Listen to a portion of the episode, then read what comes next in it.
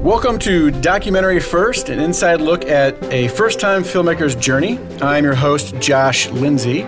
You may know me from the Movie Proposal Podcast.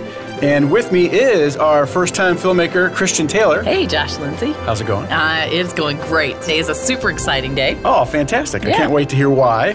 And uh, also with us is Jason Rugg, our sound extraordinaire guy. Hey there. And he does lots of other things. He does lots of things. So, um, and today we're going to have a fun podcast diving into what do you call them? Fan questions. Yeah, we were going to sort of move on down the track of all these episodes that we had planned out and learning how to make a behind the scenes documentary. But we um, asked on social media if anybody had any questions. So we'd love to answer some of our fan questions and give a shout out to the fans that asked them. So uh, Jason's going to read our questions to us today. And uh, you can have, you know, if you have any follow up questions, you know, Let's do it. you can be the everyman that I usually am. All right. All right. So this first question is from Ashley Essery. Essery. Ashley Essery. Hi, Ashley. Thank you for being a fan. What is the most shocking or funny story you heard while interviewing for the film? Ooh, that's a good question. I've heard so many. You should do both, funny and shocking. Okay. well, the shocking one was hard. Uh, the but the first thing that popped into my mind was I did not understand um, how much the GIs used their helmet and for how many different purposes they used it for. I already know where you're going. so, you know, did you know that they used their helmets as a stool? And they used a helmet for stool. I wasn't going to go Oh, I'm straight sorry. Well, there. it was supposed to be I- I- shocking, I, wasn't right? going to go straight there, but that is what is so shocking. I mean, when you're down in a foxhole and you, you know you you're there for many many days, what are you going to do when you so got this is go? not like in the middle of battle, obviously. no, this is in the middle of battle. You're just sitting there? when you're in a foxhole and you're being imagine them being in the Battle of the Bulge and them being constantly shelled. Wouldn't you want your helmet on? You would want your helmet on and it would be on your head and you would be in your foxhole but but sometimes during the night there's no shooting Oh, okay. or sometimes there is shooting and you may have to go and so you take off your hat you do your business and then you throw it out of your foxhole Yikes. at least that's what i'm told by these gis that I, i've I, spoken I've heard with. that too before as well. That's so I that's had fun. never thought about that problem. So that was kind of shocking. And um, then uh, you know there are lots of other things. This one veteran, George Mullins, told me he was in the middle of a firefight and he looked down and he saw this huge insect burrowing into his skin. That was pretty awful. Um, you know, and then they'll tell you about uh, different things that they saw and that they encountered. One of the ones that um, someone vividly told me what it smelt like when they got to a town and it was a farm and there were just dead animals, eh, you know, anywhere. And actually, I don't know if you've seen um, they never they never grow old or they never will grow old. It's the, World Peter War Jackson World War One? One. Okay. Yeah, I mean, there was a veteran in there talking about the same thing. You could just that smell of death. Wait, were they dead because like they were shot dead Yes. by okay. Because they, the um, Allies were shelling Normandy just for a really long time, either overhead bombs they were dropping, I see. or f- from ships from you know out there. And then you know one of the shot. This now I'm glad I'm talking about this because now I'm remembering this the one that broke my heart. Um, we were on Brécourt Manor. Brécourt Manor is where uh, episode one of Band of Brothers tells the story of Dick Winters and um, this Battle of Brécourt. We're on the property there, and that property connects with our heroine, Danny uh, Patrice, because her aunt and uncle worked at Brécourt Manor. They were there on D Day. What is And- Manor? Is it it's, an estate of It's an, it's an estate, yes, and it was a working farm. It's a cow farm, and um, it had been taken over by the Germans, so they were living there, and they had put these four fixed gun emplacements around the property, trained at Utah Beach, and so. Um, Dick Winters, this was an objective that they had to destroy those guns.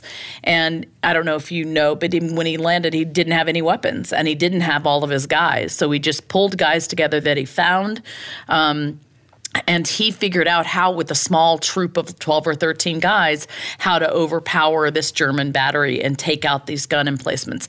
It's still used today um, as a uh, west point training tactic. So um, it was really an impressive feat that he did. And during that raid he also found um, german maps that really helped us win that Normandy campaign. Interesting.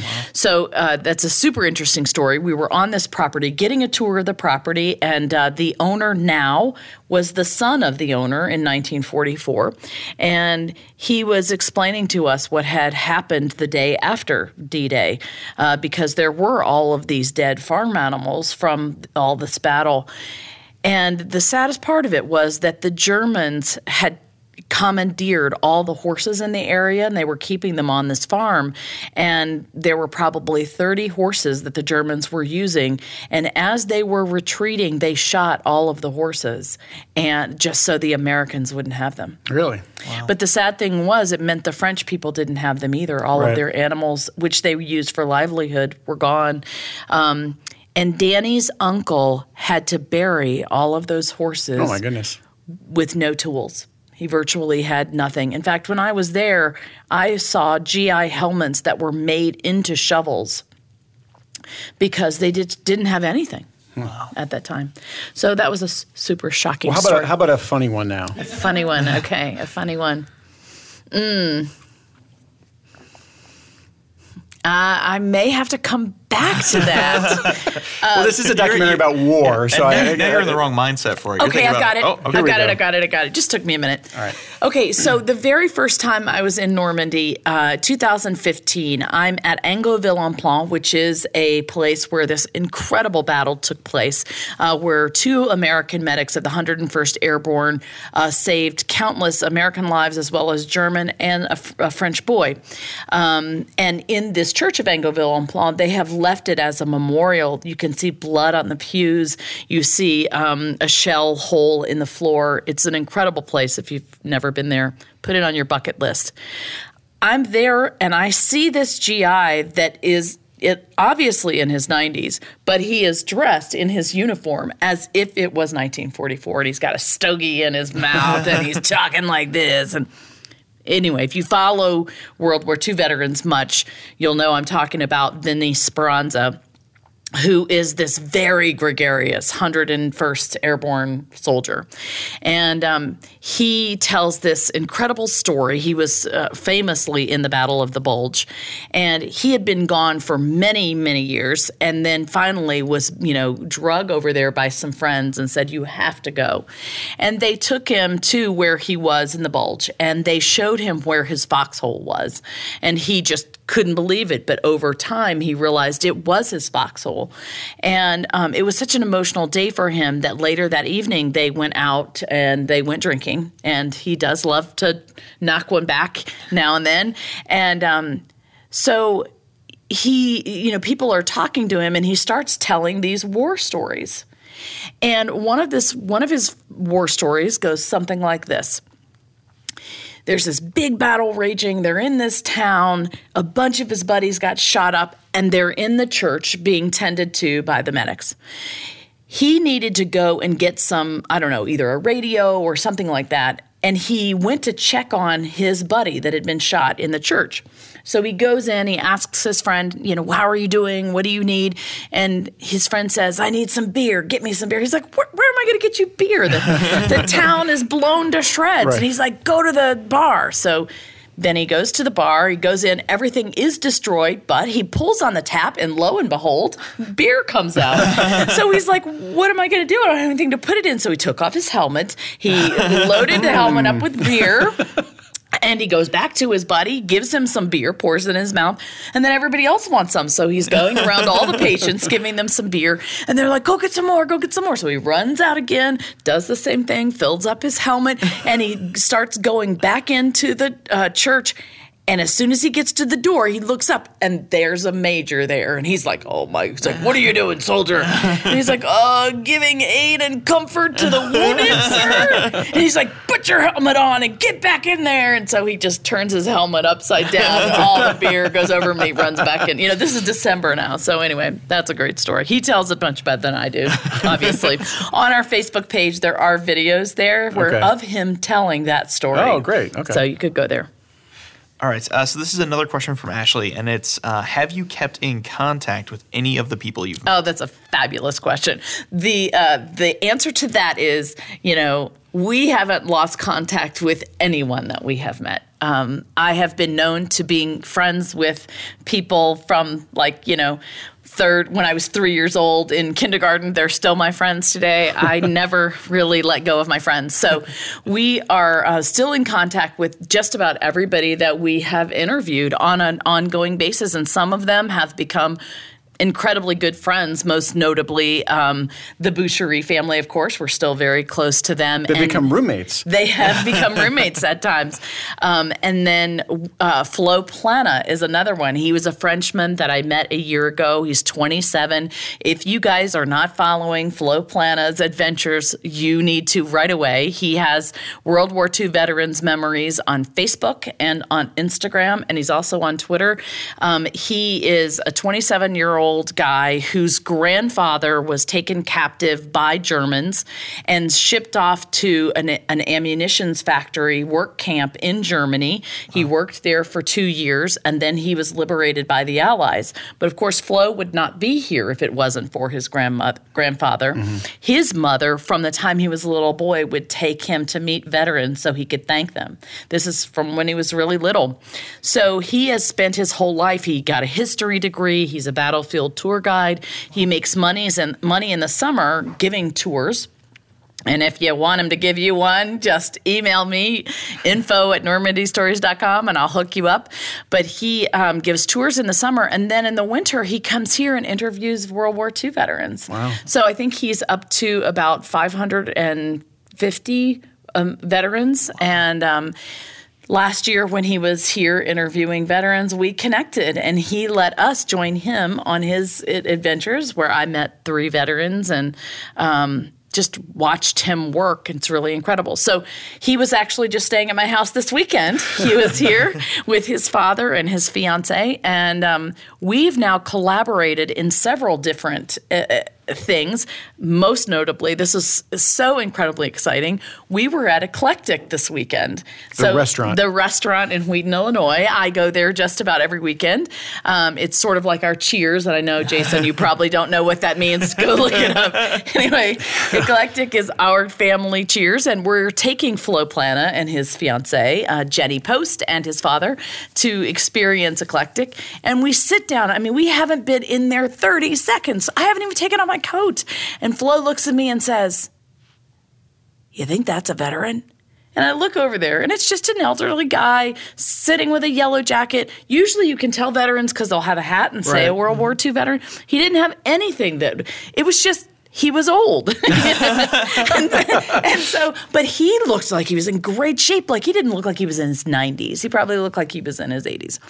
And I'm like, no, Flo, I don't think so. He's like, I don't know. I think so. And I was like, all right, we'll ask. So I went to the uh, shop owner and I was like, do you know if he's a World War II veteran? She goes, no, but I'll ask him. She's been a supporter of our project. God bless Pam. So she goes over there. I go to the bathroom. When I come out, she's like, he sure is. Wow. So his name is George Kleitz. He was thrilled to be asked Wow. and to meet Flo. And it turns out he lives five minutes from my house. Oh, my goodness. Less than five minutes. And he had never been interviewed. So Flo and I um, made an appointment to interview him together and hear his story. and uh, he landed in Le Havre, and he was there for the end of World War II. He was in the middle of this firefight and this battle, um, and the next morning they woke up and all the shooting had stopped and they went over a ridge and there were all the Germans just lined up there with all of their weapons in piles. He's like, they were so organized.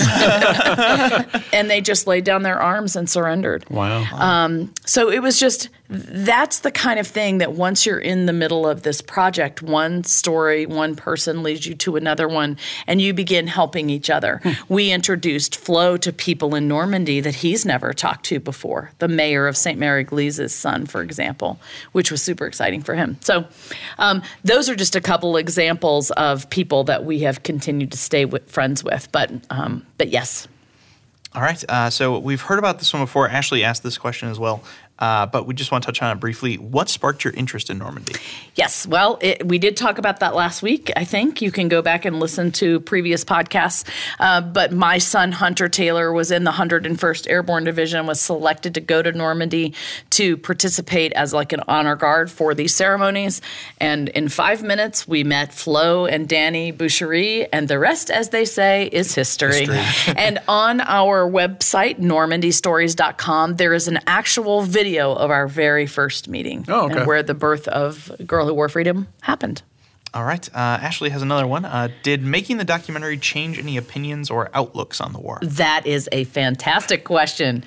So, the most shocking thing, to go back to her original question, in this area that I learned was when I got there in 2015, uh, there were German soldiers there. Wow. I was very surprised to see that. German veterans? German no, like modern sol- day soldiers. Oh, okay. Yes, in 2015, there were current modern day soldiers as well. Okay. Each country that fought in these battles, normally it's you know the um, the Americans and the Canadians and the British, and but there were Germans there also, and so I was very surprised about that. Well, as I began to do my research with uh, these people in Normandy, what I found was. Um, the Germans were thought of, or the French will explain, the Germans were correct. Hmm. And they've been using this word correct all the way back to 1944 when they would be interviewed and they were asked, How did the Germans treat you? All of them said correct. Now, with a lot of conversations, what I've learned they mean by that was they followed the Geneva Conventions. Like mm. they followed mm. the, what soldiers and how occupying forces are supposed to behave. For the most part, they followed those rules. Mm. There weren't horrible atrocities in Normandy like there were in other places. Now, there were, but it wasn't. The thing that was most oppressing and uh, oppressive, when I would interview the French people, they would say, yes, uh, occupation was horrible. Yes, this time period, it was so, you know, there was such deprivation. But no, they weren't bad or mean. And I'd be like, well, then why are you so excited to be liberated? but the answer to that question is that imagine what it would be like if you had somebody in your home watching every single thing you did. What if they took away your modes of communication? Oh. What if you didn't have a TV or a radio or internet? And you had to live like that? What if your, you know, modes of protection were taken care of? Back then it was their guns. But just imagine how oppressive that would be if you could only have a little basket of bread for a whole week for your family. So uh, that was I think was. my kids could chime up right now and say, "We know how that feels." so yeah, so it, I think what I what I know now is that the Germans were not as bad as American movies have painted them out to be. The French would say the occupying forces in Normandy at the time were part of the Wehrmacht they weren't part of the SS. Mm. And so they didn't want to be there any more than they wanted them there. They were usually older grandfatherly people, or they were injured people, or they were the young boys. And um, they had to just learn to get along. So that was something that was new. Very interesting. All right, so this is the last question from Ashley. Uh, how many people does it take to make the documentary? Huh, well, that depends on your budget, I think, because the more money you have, the more people you can employ. But I will say this that whenever you go to movies and you see the end credits and you think, oh my gosh, how could all of those people work on that movie? How can there be that much work to do? it is not an exaggeration. Every single one of those people were needed. We have 40 people on our website um, that, you know, have helped us and are continuing to. But there are many more. Some we haven't gotten up on our website yet, some who don't want to be on our website. And so, um, you know, somewhere between 50 and 75 people is what, you know, who's helping us work on this film. Um, but I did find out when we were in Normandy, I took a crew, I think, of about 10 Americans, and there were four or five French people. So we had like 14 people. Our biggest problem was that we didn't have enough people to do the core things that we needed to do. So it takes a lot of people on our film, even with the ones we have, many people are wearing many hats. So Anyway, would you like to wrap up this section? And uh, I, we may have some more for next week, but Sounds we're good, at like sure. 20 minutes, and so I don't want to bore you guys. Um, but listen, if you are listening to this, you do have other questions. You know, people could come to, NormandyStories.com. yeah. All right, thank you. I was going to ask you for that, but I'm glad you got it right. Awesome. All right. Well, thanks, everybody. We really appreciate you following along on our journey. And yes, thanks everyone for listening to Documentary First, where we believe everyone has a story to tell, and you can be the one to tell it. And uh, next time on Documentary First, we will continue more of the fan questions. Sound yeah. good? Sounds great to me. All right. All right. Bye, everybody. Bye bye.